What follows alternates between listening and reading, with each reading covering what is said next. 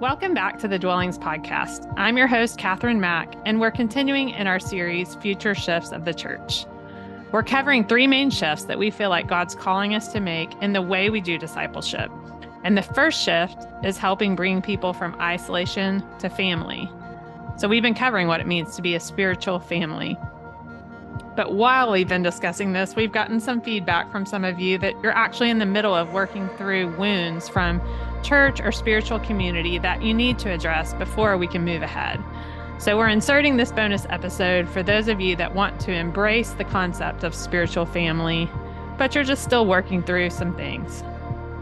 So I brought my friend Kathleen Doyle on with us today. Kathleen has a master's in pastoral counseling and over twenty-five years of experience in the field. She's a leader of the C R O C cohort that I've been a part of, so that's how we met. And she has decades of experience leading in the church, spending time at Saddleback, Vintage L A, and Rock Harbor, all in California. And now she has her own practice where she does business consulting and pastoral counseling, and she serves churches and leaders everywhere. So my friend Kathleen has a lot of wisdom for us today if we want family, but we're still wrestling because family has hurt us. Thank you so much for being on with us today, Kathleen. Thank you so much. It's really good to be with you.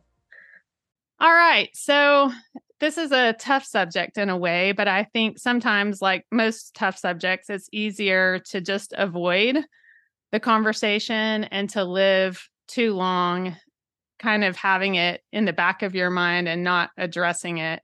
But we want to hit it head on today and talk about family. But we want to address the fact that sometimes family is is hard. Mm. And we're releasing this around the, the holidays. And a lot of people are feeling just the fact that their bio- biological families have had pain. But we know, too, when we're talking about spiritual families, that there can be pain that holds us back from really growing in community for the future. And so wanted to get some thoughts from you today. Um, with your experience in pastoral counseling, your experience in the church. Because what I keep hearing over and over from so many people is that they they love Jesus. Um, mm-hmm. They want to pursue him, but they're disconnected from the church and from spiritual family. They're doing a lot of that growth in isolation.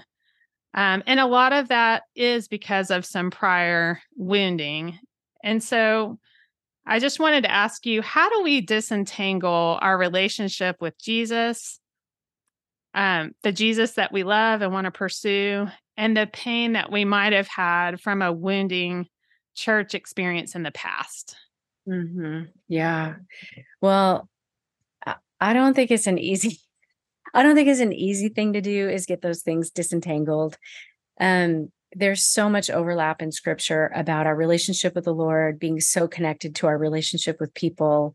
So when relationships with people go badly, especially in the body of Christ, it's it inevitably taints all of it. And I think there was a reason Jesus was so frustrated and angry with the religious leaders, because their bad behavior interfered with people's relationship with God. And so when things go wrong at church, I do think even scripture shows that it really can mess with how we view God um, and how we experience him. And so part of it is trying to stay honest. One of the beautiful parts of scripture and one of the hard parts of scripture is it is so honest. And mm. if you look at the life of Jesus, his relationships were so hard, and his relationships with leaders were was extremely difficult, with church leaders, with political leaders. So he models that for us. And there really is not a promise that we're going to have it a whole lot easier.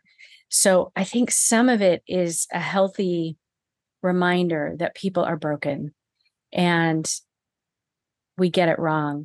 Um, that our, we all know this. I'm not going to say anything that the people listening don't know, but we know our Lord is Jesus. You know, the goodness in our life is the Holy Spirit. It's not each other.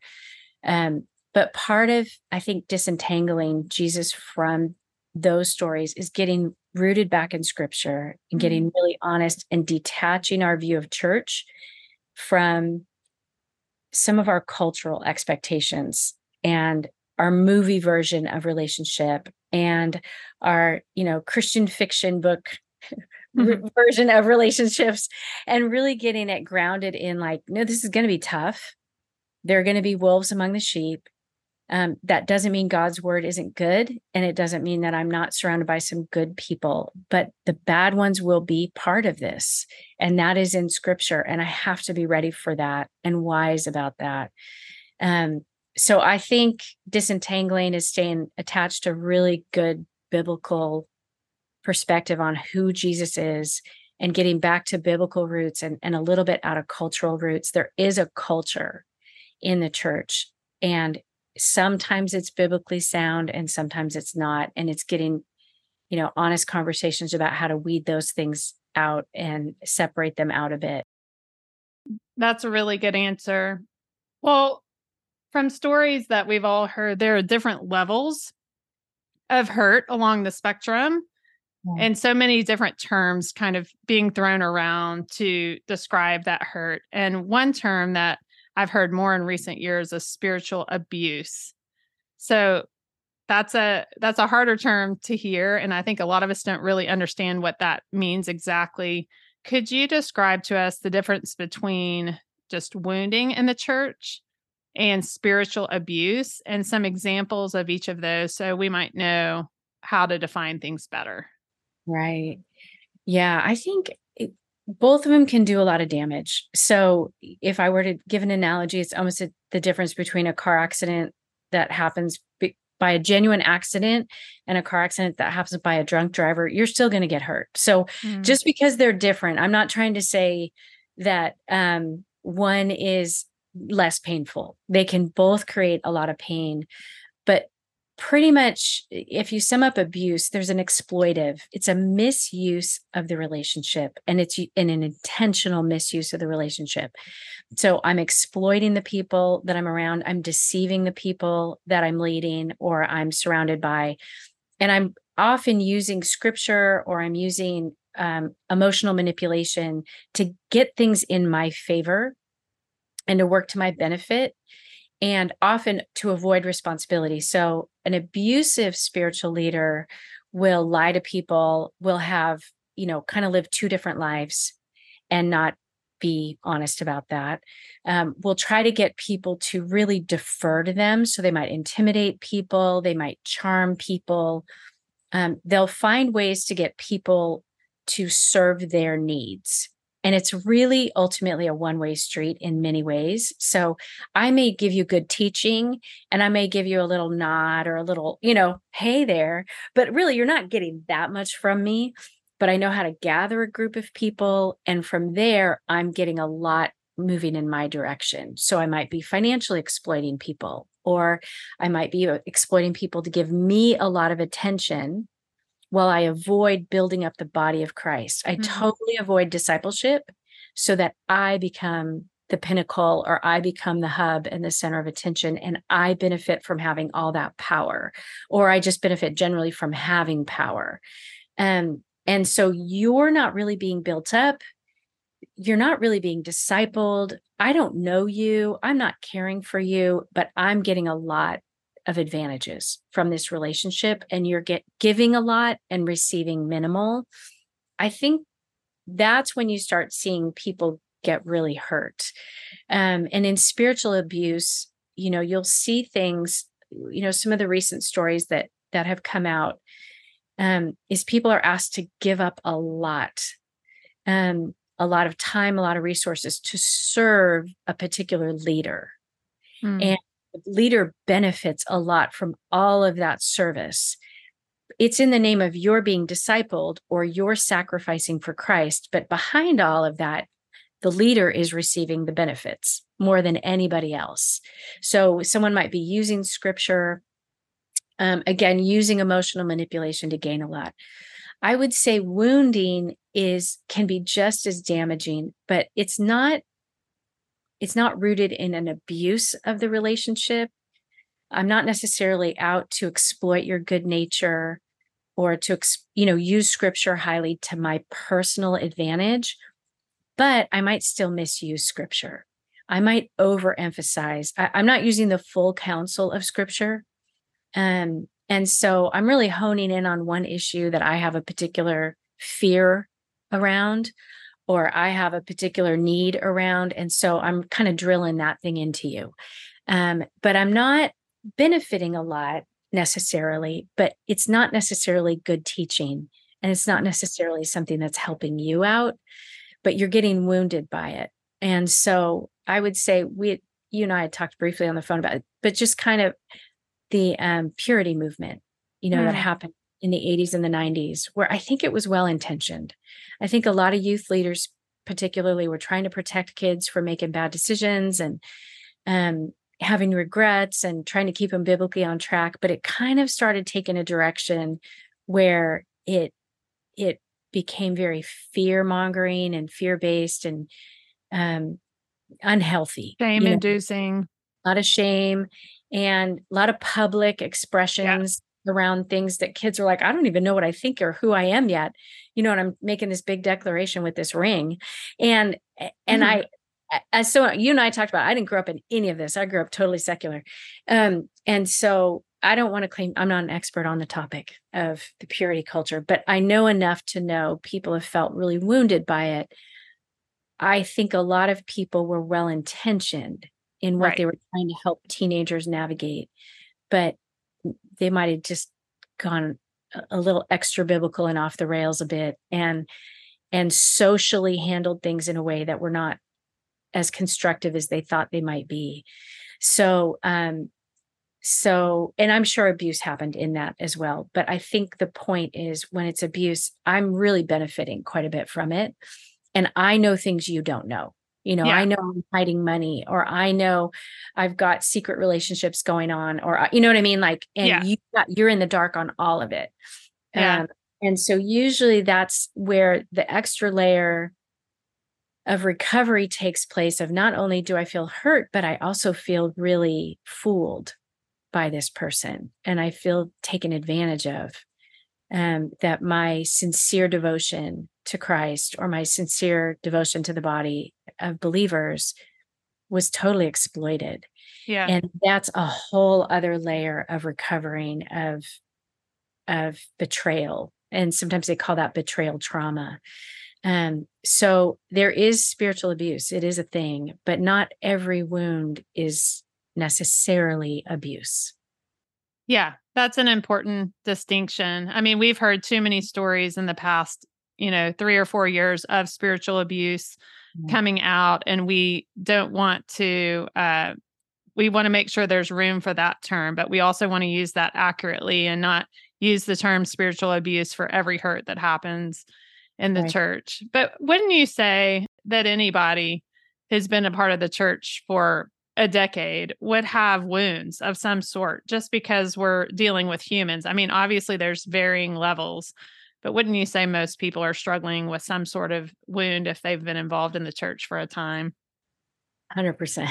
Yeah. And, you know, just because it's the church doesn't mean it, it, that we aren't messy. I can love yeah. Jesus. It doesn't, it doesn't fix all my problems just because I love Jesus. Um, and it doesn't it necessarily improve all my, my flaws. And you, someone else is going to have to deal with those. Yeah.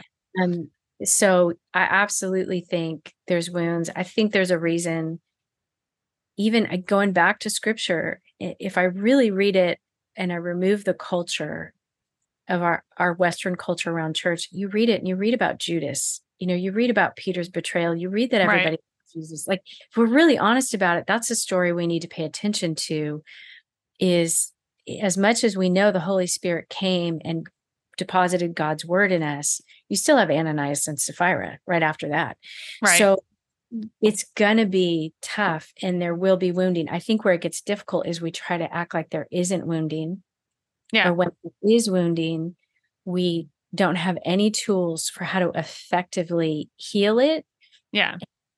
I mean, this is just my opinion, but I really think we've abandoned healthy views of correction and rebuke. I think in the name of not being judgmental, we don't have very many tools to stop the predator and to stop the person who shows up and is really deceptive. Yeah. Um, and we sort of ask the victim, just keep forgiving seventy times seven. Yeah. And we don't really, because it's honestly, I think if a lot of people are honest, it's the path of least resistance. The victim yeah. isn't usually the problem. So if you just tell the victim seventy times seven, that's easier for me than to go after the perpetrator, who's probably deceptive, who's probably difficult and manipulative and hot-tempered or whatever. So I don't want to talk to them. So right. I tell the other person, just keep putting up with it, instead of having courage and a backbone and going to the difficult person and going, we're kind of having trouble with what you're doing, how you're right. treating me. You're mm-hmm. right. And and I think even uh, as you're talking, the, the scripture, Matthew eighteen, where it's saying, you know, if, if your brother sinned against you, you go to him directly. And yeah. then, you know, if that doesn't work, then you take a brother with you. Like, that's a really good conflict resolution scripture that we've used. But there are some cases where if you're in spiritual abuse and that's the advice, to go back straight to that person alone, there's some stunting of being able to have insight and heal, because there's some power dynamics that make that scripture not quite appropriate for something of that level, if that makes sense. I, I do know particularly some women who have been in situations uh, with a, a man that has been abusive, mm-hmm. and they've been told to go back to that person one-on-one again and again, and the situation hasn't gotten better. So I think those are some things that um, you're right. Like, we have to be taught to differentiate between abuse and wounds, and knowing actually how to deal with them, how to expect them, and then, and then deal with them. Because yeah, the wounding is going to be, it's going to be pervasive. Spiritual abuse is more pervasive than we wish, but wounding is, is pervasive. I've caused wounding. I've been in leadership for years, and I, I'm sure I've caused wounding with parts of myself that weren't healthy, that I was yeah. operating out of in seasons of leadership. And going back, you know, I, I'm like, oh, now that I'm healthier in this area, I know why I responded that way. And I wish I could go back and, and change it. But I, I think you're right, having tactics to know how to handle wounds, how to deal with conflict with people that have caused wounds, mm-hmm. versus how to deal with spiritual abuse and, and kind of our role in it. That's, that's super important. Yeah. I think a question that I've heard people ask a lot is, you know, as we've said, we know humans are messy. Church can be hard because humans are there. We're all there. Mm-hmm. But I think it's hard for a lot of people to know when it's like a normal level of messy. Mm-hmm. Like, humans are there, that, you know, I've heard wise people say, go try to find a perfect church. And, but once you get there, it's not perfect, or something like that. But how, how do we know when we're past the point of normal, messy, human church, that we need to like push through, show perseverance? And when we are in a situation where it's so damaging, it's to the point of abusive, and we need to actually make a move and like find a new spiritual family, a new church family. How do we go about thinking about that? Yeah. I think it's, um, you'll see symptoms. I think when it's really in bad shape, you start to see symptoms, and the symptoms are, for example, maybe high staff turnover. So the people who are closest to the decision-making power, you're seeing turnover after turnover after turnover for an extended period of time. I think there can be moments in a church history, almost like, if you remember, did you ever do home? Did you have homeroom? Did you go to normal like school where you had yeah. to do? Okay. Yeah. So, you know, every year it's different, and you can have a good teacher, and one year the homeroom's great, and the next year it's like really weird and it doesn't work. So you can have a bad patch in a church, and I don't, you know, you can have a patch where a couple people take off in a short amount of time, bad hires, bad fit, et cetera. I wouldn't freak out because of that. But if it's a pattern that goes on for a long time, that's, there's something going on at the top level. And if every story is the Lord transitioned them out, and, you know, and there's always a new story for why the team is constantly leaving, I would pay attention to that. I pay attention to the people who are in closest proximity to leadership and decision makers. And if those people are stable and they look happy and they're sticking around, that's a great sign. Hmm. You have a lot of turnover and they're all leaving, and there's a lot of, they leave and they never come back, and it's disgruntled and it's negative. That is not, that's a bad sign. And what can happen, it's like any person who's really maybe charming and charismatic, they will know how to put on a certain image externally that the family members at home see someone completely different. And mm. when the, when you see the family members, whether it's work family or home family, are miserable around someone who looks really amazing, that should be at least a bright yellow flag, if not a flaming red flag. But where it, you know, that it becomes, it, it goes from messy to toxic is when there's a lot of deception. When you start catching stories that don't add up and things that don't make sense, um, and excuses that don't really take into account victims. Um, I think that's probably the the thing I've noticed in the last several years. Back when I was younger and a new believer, if someone made a mistake, the re- the consequences were harsh. I mean, you could be brought up in front of the entire church and like publicly shamed. Yeah. That was the eighties and the nineties. Now it's, oh, we're so glad you confessed. And there's almost no care or attention to the victim. Um, and so I would say where you know it's toxic is when there's just a lot of excuses made, a lot of cover up for bad behavior, when you see a lot of symptoms, like something's not right around this person or these people. Like there's a lot of unhappy people there. Like I said, there's a lot of turnover, and yet no one knows why. And it's always the victims, you know, it's always someone else's fault. It's always the person who left. It's always their fault. It's net. There's, we're not saying there's a common denominator in this leadership team where everyone who gets close to this person, regardless of age, ethnicity, you know, gender, anyone who gets close to this person blows out. Yeah. When you start seeing that, you know, something's wrong. Um, so I would say that's important, is if you just notice those patterns, and then just general chaos.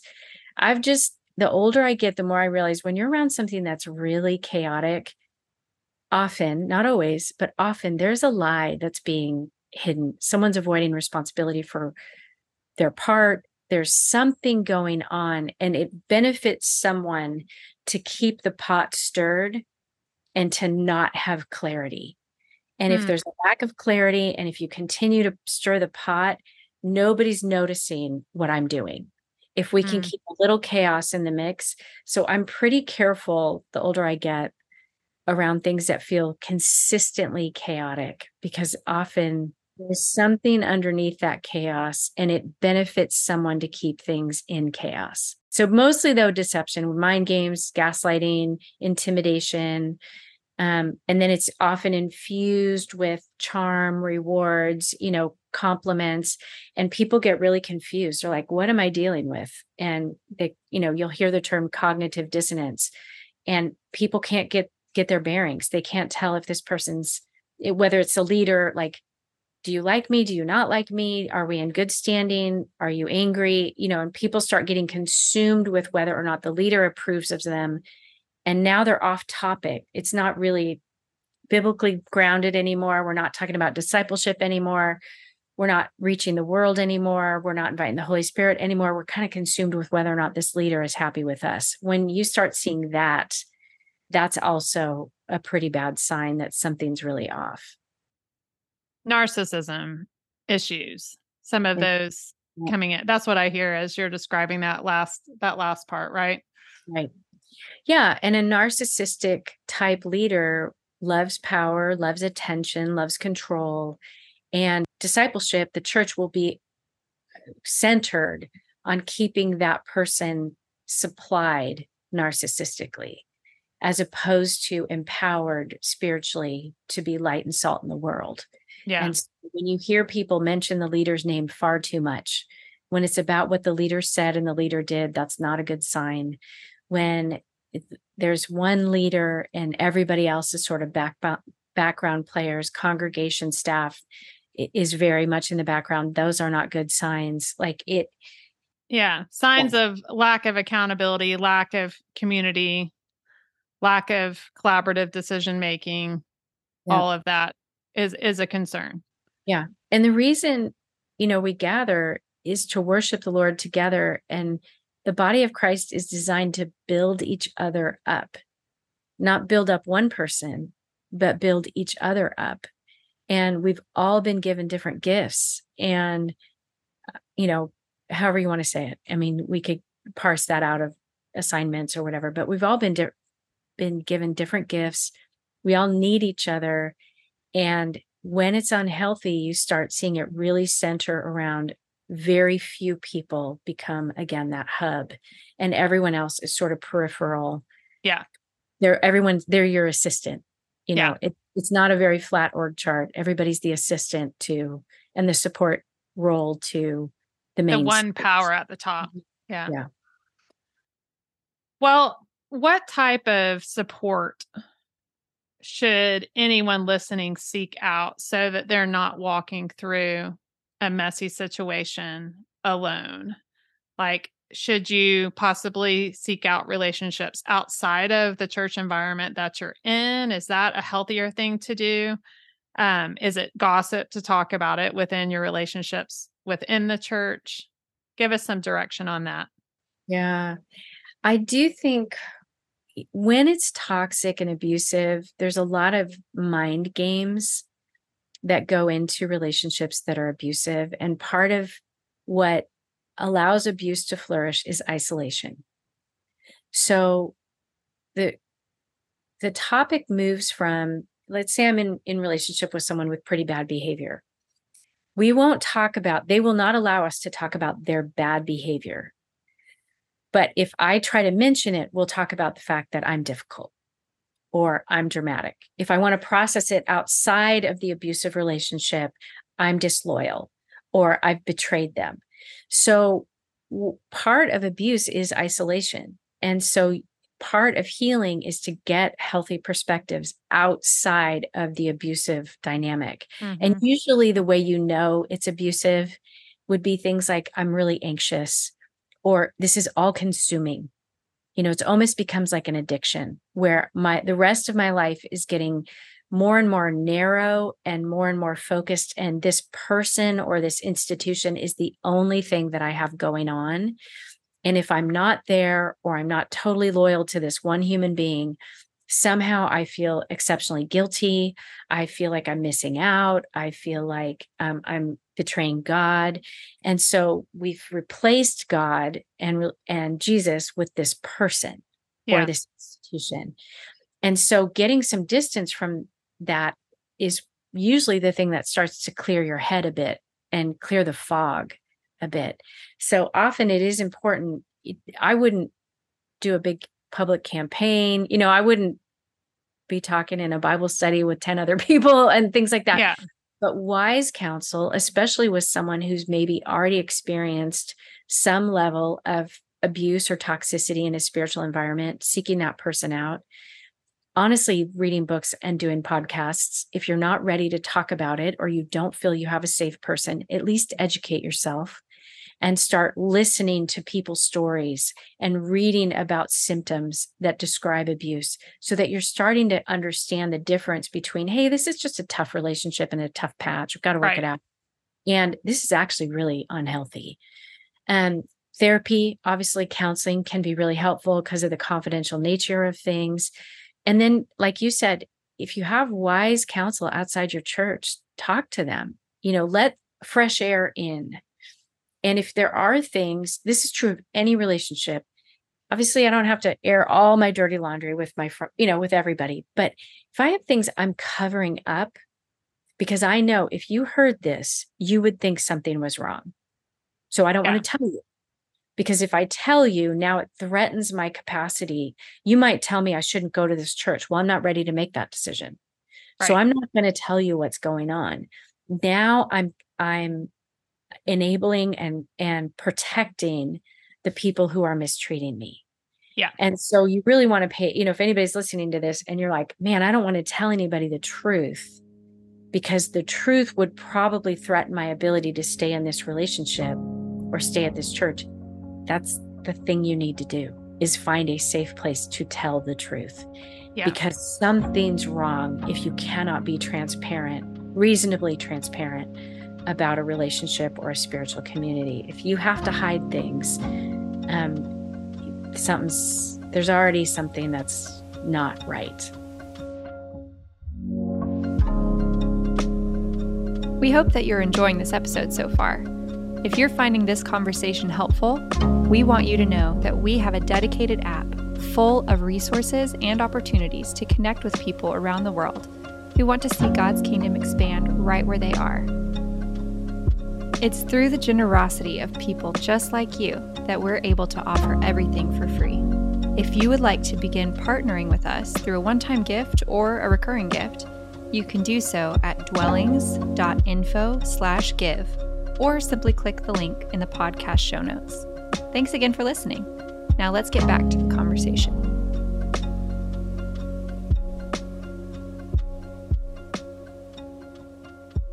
I think that's super healthy, uh, to find some friends on the outside.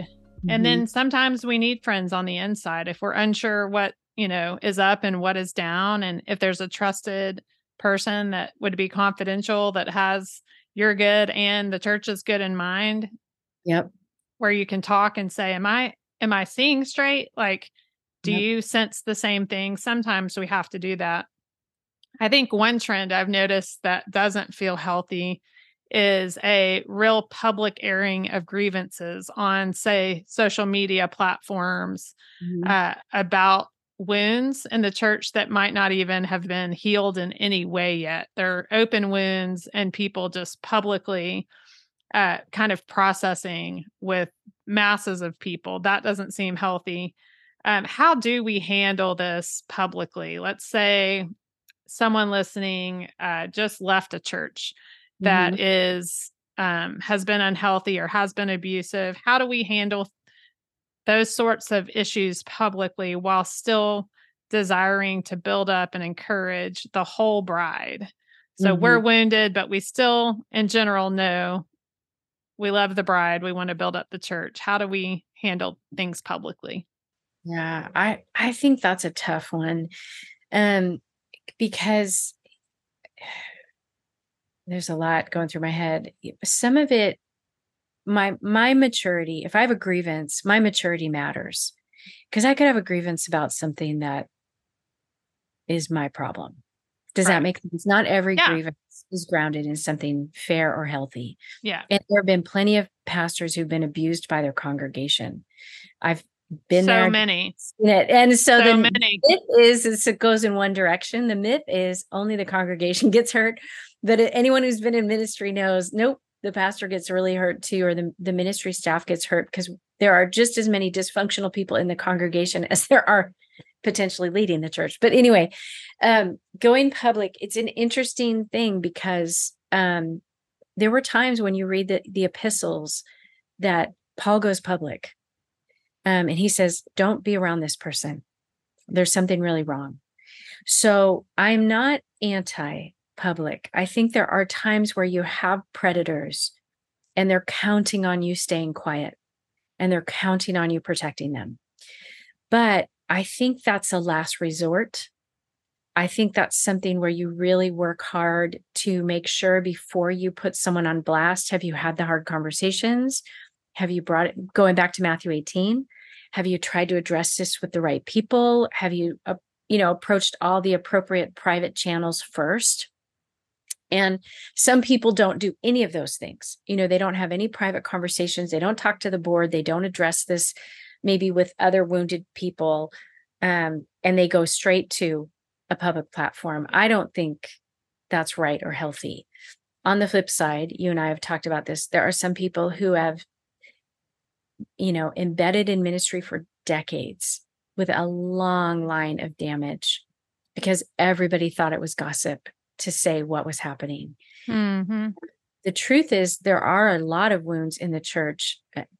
If I can go off on a subject for a second, you know, in when you do counseling, you have to do continuing education units. And I had to do a lot of extra work on trauma recovery and specifically around sexual abuse. And one of the things you learn is the typical predator has about one hundred fifty victims. That's that's like wow. the median. So you have oh. less and you have more. Oh. So one person can do a lot of damage. So what sometimes what we get nervous is, man, everybody in church is some kind of weirdo. You know what I mean? But the truth is that the bigger problem isn't that everybody's a weirdo. The bigger problem is when there is one, we don't have good systems to clean that up and address right. that. And now we've let that one person do a whole lot of damage.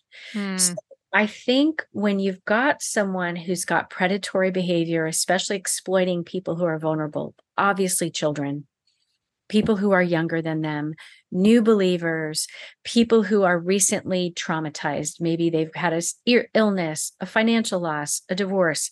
When you find that you've got someone who knows how to pick those people out and take advantage of them, it becomes important to, I think, if if you can't resolve that, begin to let people know, hey, you want to be careful with that person. Because even Paul did that. There were people that he said, be careful with that one.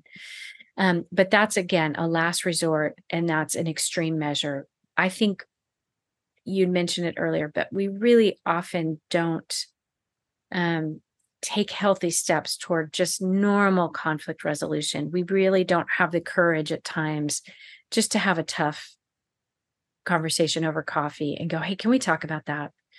Um, and sometimes we go all the way to, you know, meltdown, where it's like whole relation. I haven't even told you what's wrong.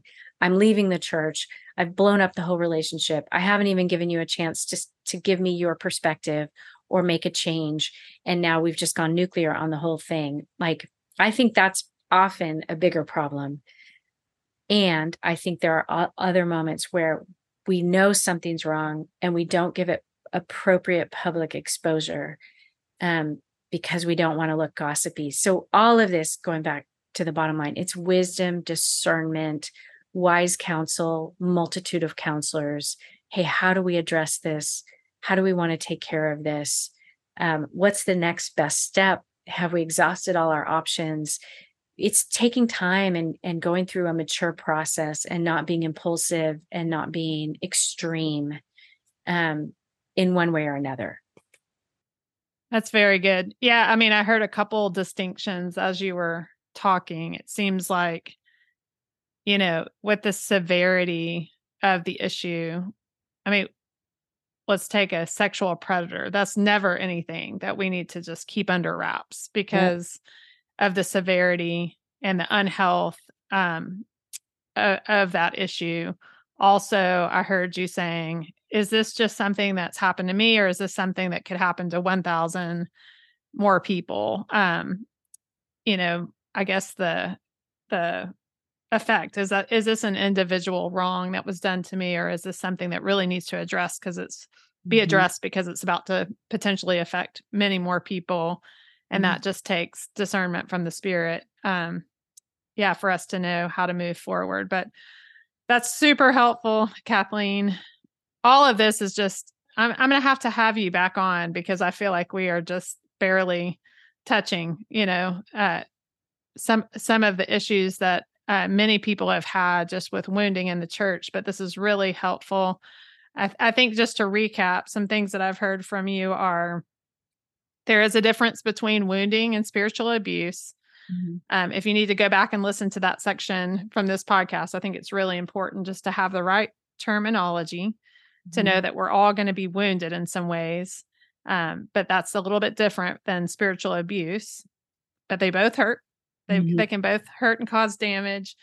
Uh, but with either one of those, we don't need to walk alone. We need to find a trusted person or a few trusted people within or outside the church to be able to walk through it with us. So we can even be able to uh, discern what's really going on and, and take steps forward. Counselors could be included in that group. And then we need to address things where appropriate with leadership, with, um, you know, the person that has, has caused the wounding at times, but then also know when we need help in that. Mm-hmm. Um, what else, uh, in a nutshell at the end, what else to recap? Did I cover it? Yeah, I think it's really helpful to hear that. Um, kind of her, you know, kind of re-explained and, and in that way. I think the way that people get wounded is really a lack of agency. I was trying to find a better word, but something happened and now I'm totally stuck and helpless and there's nothing I can do about it. That's really, and I'm isolated. Nobody believes me. I don't have any support. Those are where everybody's going to get hurt. And, and they're just, you know, people out there who treat people terribly. Yeah. When a wounded person feels known, supported, validated, helped, and they have hope, like I, that's not the end all be all of community. I have another community I can invest in, even if it, I've had to learn through some of my own naivety, how to move forward and rebuild my community or my spiritual life or my church life. Some kind of hope for the future is so important. And some sort of agency is so important. The challenge is once you're really, really hurt and you don't trust yourself and you don't trust the world, you tend to isolate. And it's from that place of isolation that those wounds tend to get, they really fester and they tend to get worse and worse. So going back to your point too, just continue, reach out, find ways to connect with people that are trustworthy and understand where you've come from. And even if you have to have a very small circle for a while, have a circle of people to connect with and stay connected to hope. This Jesus walked through all of this. Um, he walked through every broken type of relationship you can imagine. I mean, the whole last, you know, the passion of Christ, everything he allowed himself to endure tells you a lot about human nature, what they did to him. And he knows how to bring life out of all this brokenness. Um, he knows how to give us hope and an abundant life in a future. Doesn't mean we're going to be able to avoid wounding, but we will be able to heal from wounding. And, and it's really going to have to happen with some courage and help and community. Yeah, that's so good. Yeah, because even though he was hurt by the people around him, he still chose to engage in perfect humanity. He had a spiritual family. He had community around him.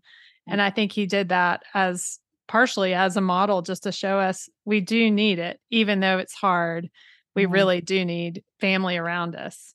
Yeah. So I'm, I have a lot of hope after our conversation, I think, because it feels like we have some tools to be able to, instead of just avoiding issues, just to be able to move through it. Because um, I know you would agree, I've been a part of some very healthy churches in my life, and you have too. There are lots of healthy communities. And so if you're listening and you're in a really tough situation, if you're, for instance, in a spiritual abuse situation, I do want to say that there's a lot of hope for you to recapture a healthy sense of spiritual family. Again, they're out there. You can find that. Just because you're in a really hard situation doesn't mean um, God's turned his back. He's grieving with you. It doesn't mean there's not hope. Doesn't mean you need to leave the church in general to be able to find healthy people. There are really healthy spiritual families. Wouldn't you agree, Kathleen? Yes, I do. I do agree. I think that's great. I love it.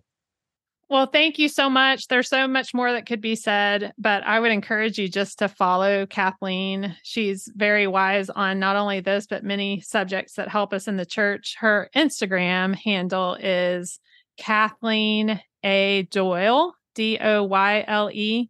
And she also has a consulting business, as we mentioned, for pastors and businesses. So if you're going through something like this as an organization and need help, Uh, Kathleen has Kathleen Doyle Consulting, and we'll put the information about her business in the show notes if you would like to contact her. But thank you, Kathleen, for coming on and addressing all this. Would you mind just praying for those that are listening that might be in a tough spot right now? Definitely.